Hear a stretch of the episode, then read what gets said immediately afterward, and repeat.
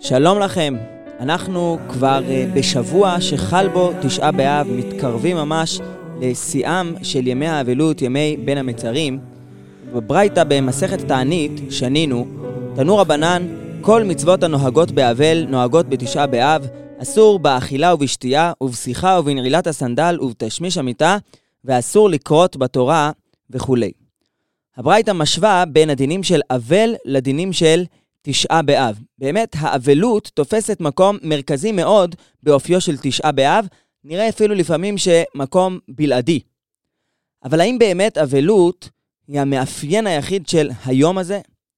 כשמעיינים בגרסאות הראשונים שהביאו את הברייתא שציטטנו קודם, אפשר לראות שיש פער מסוים בין דיני אבלות לדיני תשעה באב. הרי אבל מותר באכילה ובשתייה, איסור אכילה ושתייה לא הועתק מדיני אבלות לתשעה באב, ובאמת הריף וראשונים נוספים שמביאים את הברייתא הזו, משמיטים את איסור אכילה ושתייה מהברייתא. איסור אכילה ושתייה מושווה במקום אחר בגמרא במסכת פסחים ליום הכיפורים. ביום כיפור אין אבלות, וברור שאיסור אכילה ושתייה ביום כיפור נובע מכך שהוא יום תענית, יום צום, שזה כבר מזמן התנ"ך אחד המאפיינים של יום תפילה, יום תשובה. נראה שגם בתשעה באב, כפי שכבר ראינו במהלך הסדרה בדעת הרמב"ם, בשאר צומות החורבן, בתשעה באב ודאי קיים יסוד מעבר ליסוד של אבלות, והוא היסוד של יום תענית, יום תשובה. האחרונים עמדו על כך שגם הלכות אחרות בתשעה באב נובעות מההשוואה ליום הכיפורים כיום של תשובה, ולא מועתקות רק מדיני אבלות. בעניין הזה ידועים במיוחד דברים של שניים מגדולי האחרונים, גם המנחת חינוך וגם הגריז בהלכות תעניות לרמב"ם. לשיטתם, גם איסור רחיצה בתשעה באב לא מושתת רק על ההשוואה לדיני אבלות, שגם הוא אסור ברחיצה של תענוג, אלא איסור רחיצה של תשעה באב מושתת גם על דיני יום הכיפורים, שגם ביום כיפור נאסרה רחיצה. יש לזה כמה נפקמינות. ההלכה היא שאבל מותר ברחיצה במים קרים, לפחות של מקצת הגוף. לעומת זאת, בתשעה באב ההלכה היא שאסור לו לאדם שיושיט אצבעו במים בתשעה באב, כדרך שאסור להושיט אצבעו ביום הכיפורים. היסוד של איסור רחיצת מקצת הגוף בתשעה באב הוא לא בדיני אבלות, אלא בדיני תענית וצום. הוא מושווה ליום הכיפורים. יום שמוקדש לתשובה הוא יום שלא מתאים באופיו להתעסקות, לטיפול בענייני הגוף, אלא היום הזה מכוון אותנו להתרכז ברוח. להבחנה זו יש כמה נפקמינות, נציג 2. הגריז מביא שיש ראשונים שסוברים שאיסור רחיצה חל כבר בשעת סעודה מפסקת. כבר בשעת סעודה מפסקת מתחילים לפי חלק מהראשונים לנהוג דיני אבלות מסוימים. אבל מסביר הגריז, בזמן סעודה מפסקת אסורה אומנם רחיצה של תענוג, רחיצת כל הגוף, אבל האם מותרת הושטת אצבע במים, רחיצה של האצבעות? מותרת, כיוון שהאיסור של הושטת אצבע במים הוא מדין יום הצום, יום התענית, וזה מתחיל רק כשנכנס הצום ולא בשעת סעודה מפסקת. באופן דומה מסביר המנחת חינוך ביחס לתשעה באב שחל בשבת. לפי חלק מהראשונים, כאשר תשעה באב חל בשבת, הצום אומנם נדחה ליום ראשון, אבל דיני אבלות בדבר שבצנעה חלים בתאריך של תשעה באב עצמו גם בשבת. למה אם כן, שואל המנחת חינוך, לא נאסור לפי השיטה הזו גם לרחוץ ידיים במים בשבת? התשובה היא שהאיסור על הושטת אצבע במים חל רק כחלק מדיני התענית והצום, כיוון שבשבת אין צום, אז גם האיסור הזה לא חל. כל מה שחל אולי זה האיסור על רחיצה בחמין, רחיצת כל הגוף, שהיא נאסרה מדיני אבלות. מעבר לקיום של אבלות והקיום של תשובה, יש בתשעה באב גם יסוד שלישי, היסוד של ענינות. המשנה בתענית מלמדת ערב תשעה באב לא יאכל אדם שני תבשילין, לא יאכל בשר ולא ישתה יין. האיסור על אכילת בשר ושתיית יין, שלפי מנהגים שונים הורחב גם מעבר לסעודה מפסקת בערב תשעה באב, מקורו לא בדיני אבלות. אבל מותר גם בבשר וגם ביין, ודווקא עונן מי שמת לו אחד מקרוביו, קודם הקבורה לא אוכל בשר ולא שותה יין. בגמרא בתענית מובא התיאור הבא. כך היה מנהגו של רבי יהודה ברבי אילאי. ערב תשעה באב מביאים לו פת חרבה במלח ויושב בין תנור לחיריים ואוכל ושותה עליה קיטון של מים ודומה כמי שמתו מוטל לפניו. אפשר לומר אם כן שסעודה מפסקת לפני תשעה באב היא לא סעודת אבלות אלא סעודת ענינות, והישיבה על הקרקע אמורה לשחזר במשהו את הישיבה על הקרקע בזמן שממש מתרחש החורבן, בזמן בו המקדש עולה בלהבות, עוד לפני הקבורה, לפני העיכול של האסון, לפני שיושבים לשבעת ימי אבלות. באמת בתשובת תרומת הדשן יש הסבר שמהטעם הזה ממש בסעודה מפסקת אין חיוב של חליצת מנעלים. דווקא אבל ולא עונן חייב בחליצת הסנדל, כיוון שסעודה מפסקת, כותב תרומת הדשן, דמיה לסעודת ענינות דמקמי אבלות, שלפני האבלות אין בה איסור של נעילת הסנדל, אלא דווקא איסור של אכילת בשר ושתיית יין, שאלו דברים שנאסרו לעונן. דיון הלכתי מרתק הלכה למעשה שנוגע לנקודה האחרונה, הוא האם בתשעה באב עדיין ממשיך משהו מיסוד הענינות, או שמא בתשעה באב עצמו אנחנו כבר עוברים ממצב של ענינות למצב של אבלות לאחר הקבורה.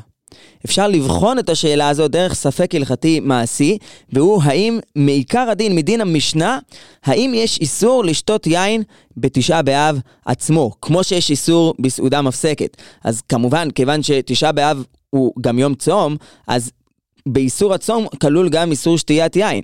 אבל מה הדין של אדם שלא צם בגלל איזושהי מחלה? האם במצב כזה הוא אסור בשתיית יין דווקא מדין המשנה בתשעה באב? מה הדין לדוגמה כאשר תשעה באב חל במוצאי שבת, החולה הזה זקוק לאכול, לפני שהוא אוכל הוא צריך לעשות הבדלה, אין מי שיעשה עבורו הבדלה וישתה במקומו את היין, האם מותר לו לעשות הבדלה על יין בתשעה באב עצמו, או שאנחנו נורא לו לעשות הבדלה על חמר מדינה, או שנחפש איזשהו פתרון אחר? הדבר הזה תלוי בשאלה האם דין ענינות שבמסגרתו חל איסור שתיית יין, האם הדין הזה ממשיך אל תוך תשעה באב, או שהוא קיים דווקא בזמן סעודה מפסקת לפני כניסת הצום, וזו שאלה שדנו בה הפוסקים. נציין בהקשר הזה לדברי הברייתא במסכת סופרים שמביאה כמה מנהגים בנוגע ליום תשעה באב, ובסיום כתוב שם שזה כאדם שמתו מוטל לפניו, ומכאן מדייק הגר"א בביאור שלו לאור החיים שדין ענינות ממשיך כל יום תשעה באב. יש קטע מעניין באור זרוע שממנו משמע שיום תשעה באב עצמו אפשר לחלק אותו לשניים בהקשר הזה. בליל תשעה באב ובבוקר אנחנו דומים למי שמתו מוטל לפניו, וכותב האור זרוע ואינו ראוי לקבל תנחומים, זה בעצם זמן שהוא כמו הזמן שלפני הקבורה, אבל זמן המנחה והלאה, כותב האור זרוע, מקביל לזמן לאחר הקבורה, וזה זמן שכבר ראוי לקבלת תנחומים, ולכן כותב האור זרוע דווקא במנחה אומרים נחם בברכת בונה ירושלים.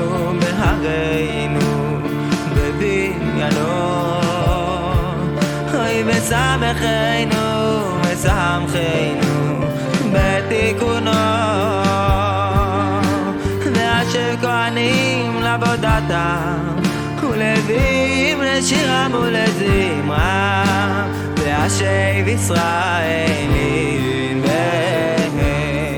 נפגשנו אם כן עם יסודות של דיני ענינות, אבלות, תשובה, יסודות שונים סביב יום תשעה באב, ונציע כעת שגם הקיום של זכר למקדש שאותו הזכרנו בתחילת הסדרה מלווה אותנו בימים הללו, הימים שסביב תשעה באב.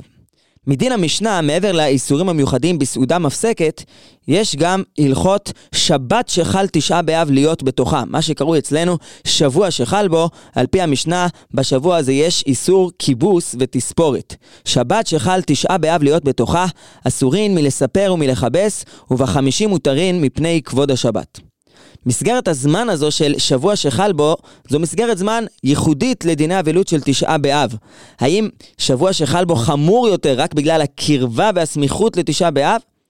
השאלה הזו מתעצמת לאור שיטת שמואל בגמרא בתענית בדף כ"ט, שלפי שמואל הדין של שבוע שחל בו ממשיך גם לאחר תשעה באב. אם תשעה באב חל לדוגמה ביום שלישי, איסור כיבוס ותספורת הוא במשך כל אותו שבוע גם בימים שלאחר תשעה באב, וזה מעלה את השאלה מה המקום לאיסור כזה, איסור כיבוס ותספורת אחרי שכבר עברנו את השיא, הסתיימו כל נהוגי האבלות של תשעה באב, מה המשמעות של השיטה הזו? בעניין הזה שמעתי רעיון נפלא בשם משולם זוסמן, רעיון שמחבר אותנו לפרק הראשון בסדרה שבו עסקנו בקיומים ההלכתיים השונים שאותם אנחנו מקיימים במהלך ימי בין המצרים. המשנה שאותה הזכרנו לפני רגע, המשנה על שבת שחל תשעה באב להיות בתוכה, מקבילה מבחינת ההלכות שלה למשנה אחרת במסכת תענית בפרק ב' משנה ז'. זו משנה שעוסקת בדינם של אנשי משמר ואנשי מעמד. אנשי משמר הם הכהנים שבמהלך אותו שבוע אמורים לעבוד בבית המקדש. אנשי מעמד זו קבוצה של ישראלים שבמשך שבוע מסוים היא בעצם המייצגת של העם בליווי עבודת הקורבנות במקדש. החלוקה הזו של העם למעמדות בשבועות השונים של השנה נבעה מתוך התפיסה שעבודת המקדש היא עבודה עבור כל עם ישראל והקורבנות הם קורבנות ציבור ולכן מצופה שעם ישראל יהיה שותף בה. וכמו שמלמדת אותנו המשנה בתענית בפרק ד' וכי האח קורבנו של האדם קרב והוא אינו עומד על גביו, אלא שהתקינו הנביאים הראשונים 24 משמרות ועל כל משמר ומשמר היה מעמד בירושלים של הכהנים ושל הלוויים ושל ישראל.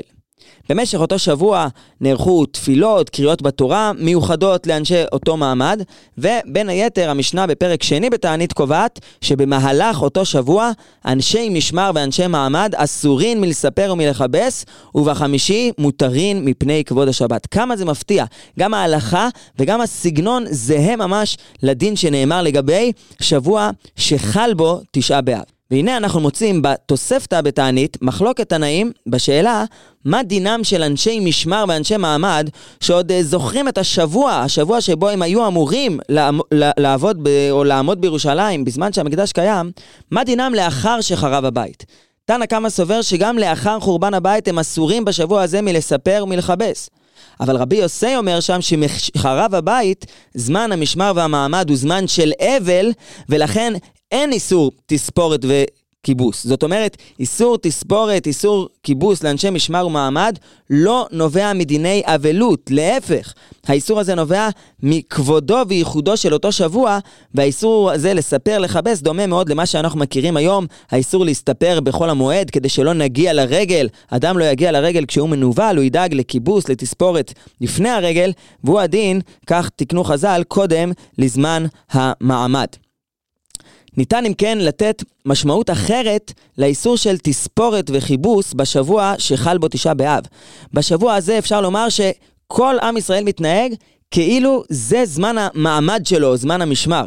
איסור תספורת לא נושא רק משמעות של אבל, אלא משמעות של ציפייה לבניין המקדש. זכר למקדש, זכר לקשר שהיה לכל יהודי ויהודי לעבודה הציבורית שהתרחשה במקדש, שבה כל אחד ואחד היה שותף באיזשהו זמן בשנה, לפחות שבוע אחד בשנה, כמייצג של הציבור כולו. וכך אפשר להסביר את השיטה שאיסור תספורת ואיסור כיבוס ממשיך גם לאחר תשעה באב במשך כל אותו שבוע. בתשעה באב אמנם מסתיימים דיני אבלות, אבל העיקרון של זכר למקדש מתקיים במשך כל השבוע של תשעה באב, ממש כאנשי משמר ומעמד שהיו אסורים בתספורת ובכיבוס במשך השבוע כולו. בהרינו, בבניינו. בימינו, המנהג המקובל הוא להרחיב את איסור תספורת ואיסור כיבוס מעבר לשבוע שחל בו, תלוי במנהגים השונים. באיסור תספורת יש שנוהגים כבר מי"ז בתמוז, וברור שבעקבות כך האיסורים הללו קיבלו משמעות של דיני אבלות בעיקר. אבל צריך לזכור, לצד האבלות וגם לצד היסודות הנוספים שנפגשנו איתם בפרק שלנו וגם בפרקים הקודמים בסדרה, היסודות של אנינות, של תשובה, גם את היסוד של זכר למקדש, ציפייה וגם איזושהי תנועה לעבר עולם שלם יותר, עולם אידיאלי יותר, עולם שבו אנחנו לא מסתפקים בקיים, אלא תמיד ממשיכים לחלום. שירה מולד זמרה, והשב ישראלי.